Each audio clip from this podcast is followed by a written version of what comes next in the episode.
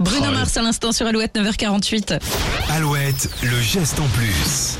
C'est unique au monde. Il y a quelques jours, une entreprise a inauguré sa première bioraffinerie qui va permettre de créer des acides qui serviront pour l'alimentation et la cosmétique sans recourir au pétrole. La betterave, c'est le légume magique qui va vous permettre donc de diminuer l'utilisation du, pétrole. La betterave à sucre, sa pulpe et la mélasse sont fermentées et distillées pour en sortir sept acides organiques différents, similaires à, ceux produits par le pétrole. Une belle alternative que propose l'entreprise Afiren. Il compte produire 16 000 tonnes d'acides organiques d'ici Wow. deux ans.